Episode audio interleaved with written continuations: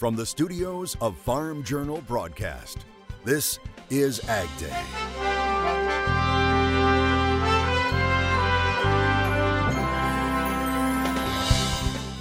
Learning all about where your bacon comes from. It was a good opportunity to share with people that don't really have any knowledge about the swine industry. An inside look at an innovative facility that's breaking down walls when it comes to pork production. The deadline draws near for an end to Farm Bill funding. We'll look at the impact that could have on some key ag programs as we take you to the ultimate show for farm tech. There's a mini evolution that's taking place. We're on the road at Agritechnica in Germany right now on Ag Day. Good morning, I'm Michelle Rook coming to you from our studios in Kansas City. The world's largest ag machinery show is underway right now in Hanover, Germany. We're talking about Agritechnica 2023, and that's where we find Ag Day's Clinton Griffiths among the estimated 440,000 participants. So, Clinton, what do you think of the show? Yeah, that's right, Michelle. This is just a fantastic event with 400 to 500,000 people on hand for this week. Of course, they're going through somewhere in the neighborhood of 2,800 different exhibits uh, from companies that represent more than 50 different countries. So, this right here is just one building. There are dozens of buildings on this near 100 acre campus. Now, one of the things that is a big topic of conversation this year is the health of the industry as we get ready for 2024. From hall to hall, aisle by aisle, new iron is ready to work. A look at the latest combines. This is a completely new combine that takes us up to the next level of harvesting. To residue managers. The rotor itself has an angle of six, six degrees to the ground. Even new high speed planters. It's pulled off the disc and shot into the furrows. The industry is ready for 2024. Obviously, many of our equipment manufacturers, maybe based in the United States, are, are multinational companies that are selling around the world. But also, those global dynamics of each one of those countries affects our ability to sell grain uh, around the world. And obviously, that has a tremendous impact on the equipment that we sell here in the United States. A global marketplace that in the last couple of years has felt its supply chain slip amid pandemic induced pressures. We learned something during the pandemic, and that was that our, our supply chain is wildly efficient and pretty fragile. Which is changing the way many of the businesses here at Agritechnica manage their inventory. There's a mini evolution that's taking place and the evolution is, well, we need to keep, from a manufacturing perspective, we need to keep a little inventory here, especially on the critical components that we may have. And so it's sitting there just in case there's a supplier issue that takes place, we've got this inventory. So we've built our warehouses, we've built our manufacturing, we built all of our transportation system to support that system that is still very efficient and still very valid but having a few more parts on the shelves does have implications and some ripple effects throughout the entire industry. Part of that is the added cost of keeping inventory on hand, but balanced against shutting a line down completely. It's an expense worth the investment. Today's supply chains aren't perfect, but they are much improved. The supply chain is truing up. We had to change our business a little bit too and um, make sure we have the inventory uh, parts and components so we can run our factories. Uh, but for most part, we are pretty much back to normal. While the uncertainty of grain prices and the pressure of high interest rates has ag machinery keeping a close eye. We take some surveying of manufacturers, and the perception is that you know, maybe the next uh, six months, next six to 12 months, we may see the curve come down a little bit in terms of short term, in terms of some of the equipment that's going to be sold. Longer term, the outlook remains positive. New innovations driving efficiency and production across the globe. Of course, we've seen tons of innovative products while we've been here. And of course, innovation goes hand in hand with efficiency. We'll talk about that tomorrow on Ag Day. Michelle? Thanks so much, Clinton. Happening right now, time is running out for Congress to avoid a government shutdown this weekend. Republican House Speaker Mike Johnson has come up with a two step continuing resolution funding plan. Now, under that plan, the House would extend funding for many programs through January 19th. Funding for all other federal operations, including defense, would then expire on February 2nd. The measure includes a 2018 Farm Bill extension through September 2024 and funding for 21 orphan programs.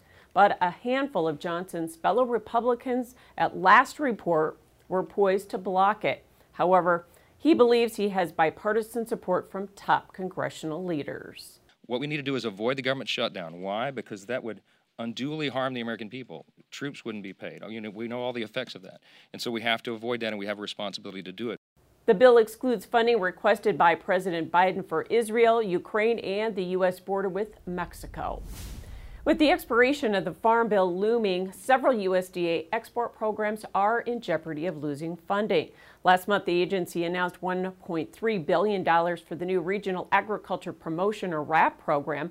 However, USDA Undersecretary Alexis Taylor spoke at the U.S. Meat Export Federation annual meeting about their concerns surrounding the status of this and existing USDA export programs without an extension of the Farm Bill. With the exp expiration of the Farm Bill and the uncertainty around those market development programs uh, known as the Market Access Program, MAP, or the Foreign Market Development Program, FMD, um, wanting to make sure we continue to have confidence in the resources for our sector to be able to be in these markets in a competitive way. And Taylor says their research shows these programs are a great investment of federal or taxpayer dollars. For every $1 we invest, we see a $24 return on increased food and ag exports. Um, these dollars are highly leveraged with industry dollars, uh, with an over $1 to $1 match.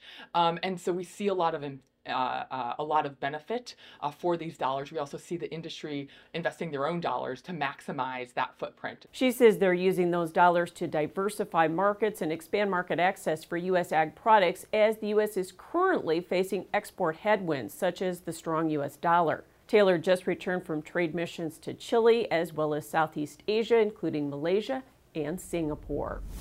And something that could impact exports a bridge fire in California which could slow transit from the ports of Los Angeles and Long Beach. The fire erupted Saturday in two storage lots under Interstate 10. Investigators say it was caused by arson.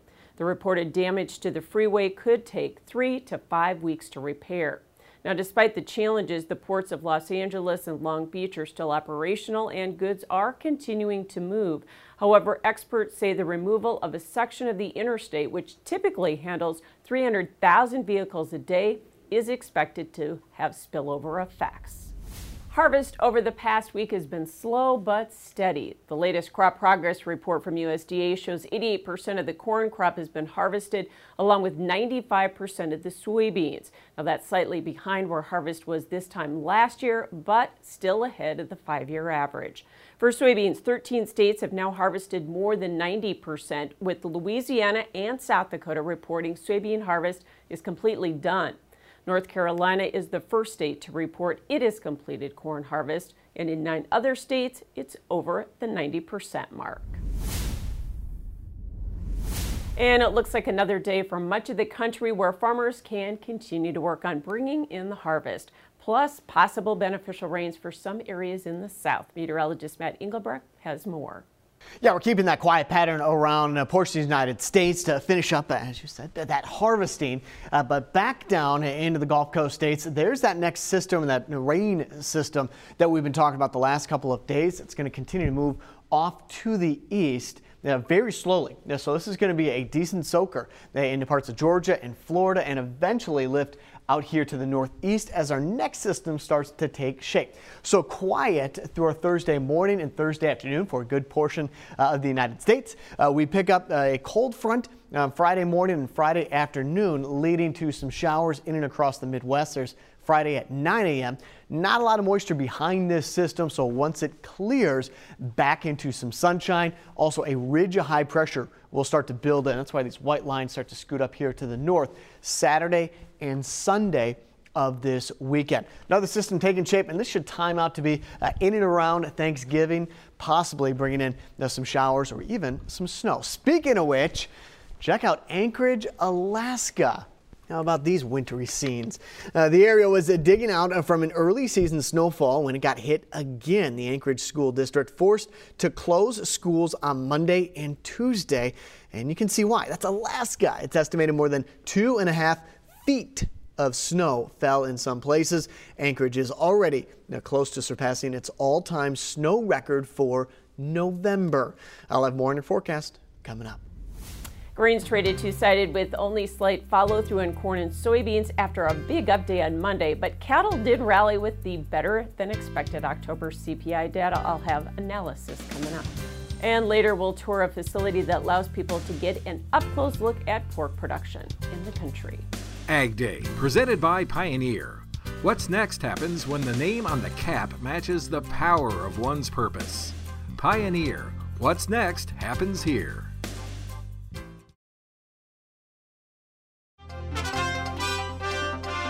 Row crops and cattle ended higher on Tuesday. Jeff Hogendorn with Professional Ag Marketing joining us. And after some two sided trade, uh, row crops did end at the plus side. Jeff, in the soybean market, you know, got pushed by products, but, you know, can we take out 14? I guess is the big question. Yeah, I think it's in the cards. You know, we obviously have some stuff going on from the South American weather standpoint. You know, the midday forecast did get a little warmer here again today. Um, you know, and, and time matters here in my mind, you know, the early as we are in that growing season, the longer we kind of stretch this thing out, I think the more the soybeans can kind of auger themselves higher. Plus, you got to respect the U.S. Um, supply and demand balance sheet. You know, that remains pretty tight here, um, and don't see that storyline changing. Yeah. So corn kind of following soybeans here, though. And, you know, we had the big reversal, but not a lot of follow through. Was that a little disappointing on Tuesday, you think? Yeah, I think so. You know, corn's got its a, a balance sheet problem of its own, though. You know, the soybeans are pretty uh, optimistic. Corn, they bumped the yield there last week, Thursday, on the WASDE report, the monthly report. And in my mind, the market never really reacted to that. And I think the reasons are um, what's happening in Brazil and and uh, the soybean market. But I think once in a while, you know, we're just going to see a little extra sell pressure on the corn. I believe, just because, man, what an unusual change to start uh, increasing that yield um, this late in the season. And, and that market, I, I think, has a little bit of weight on its shoulders from that, Michelle. Cattle market, let's talk about that one. Uh, of course, we did see a sharply higher day. How much of that was tied to the CPI data coming in better than expected, and then the rally that we got as a result of that in the stock market? I think like 100% of it. You know, nothing's 100% in this business, as you well know, but um, it really opened my eyes a bit today again is that cattle market is really dependent on the economic situation. So maybe it's a combination of the outside markets reacting very positive, but also the cattle market being very concerned about the economic situation. I think the cattle was were, was all about CPI report being a little bit softer here than expected, and uh, you know I'm a little disappointed in its close. Unfortunately, it's uh, it didn't close on its highs like much of the outside markets did. Thanks so much, Jeff. Jeff Hogendorn with Professional Ag Marketing, and we'll have more Ag Day coming up. Ag Day is brought to you by the Advanced Acre RX program from Winfield United. To hear directly from farmers how Advanced Acre RX helps you get the most out of your season, visit winfieldunited.com/aarx.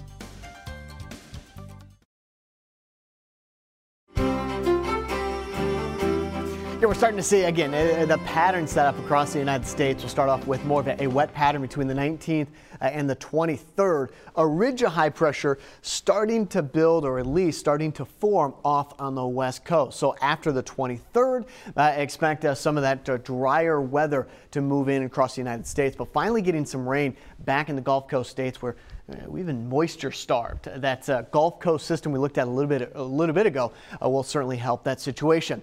Now the temperature outlook is going to reflect a strong low pressure system moving across the United States next week, 19th through the 23rd. So we got a bit of a cool down. Now we go kind of in this light blue category, not way over here uh, towards the left, but kind of in this uh, below normal temp light blue situation in and across the United States. Broad area uh, covered in that light blue, indicating uh, that we're going to see a system working across the United States. It's not going to sit. That cold air isn't going to sit for an extended period of time. In fact, right on the heels, you got uh, warmer or above normal temperatures on the west coast.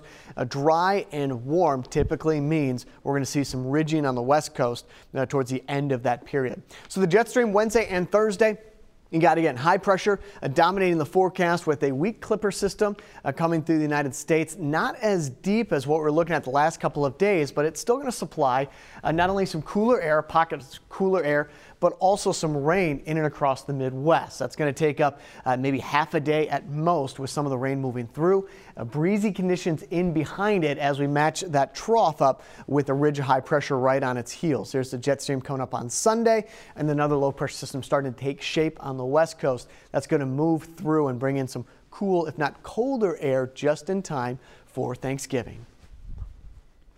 Clinton, mostly cloudy, high around 59 degrees, low of 35. Winchester, Tennessee, cloudy, high around 60, low of 51. Berlin, cloudy, New Hampshire, high of 47, low of 32 degrees. Ag Day is brought to you by Lamar's Toy Store, the largest and most diversified farm toy store in the U.S. They have new and old and do restorations and customizations too. You need to see it to believe it. Visit lamarstoystore.com or call us at 712 546 4305.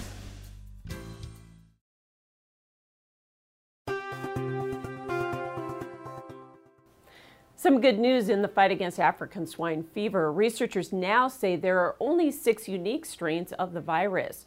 Researchers at USDA's Agriculture Research Service making that announcement. They say they have reclassified the number of virus strains from 25 down to only six. This scientific innovation will hopefully make it easier for them to develop vaccines that match the different strains. Although the virus has caused economic losses to the global swine industry, there's not been any outbreaks here in the U.S. to date. Mexico right now continues to be a big buyer of U.S. pork. The U.S. Meat Export Federation reporting pork exports in September totaled more than 221,000 metric tons. That's down less than 1% from a year ago. Export value also fell 4%, but September export value to Mexico increased 18% year over year to $207 million. That's the third highest month on record. For the first three quarters of the year, pork exports have increased 9% from last year, led by record large shipments to Mexico. Coming up, lifting the cover on pork production. How an innovative facility aims to demystify the industry for everyone in the country.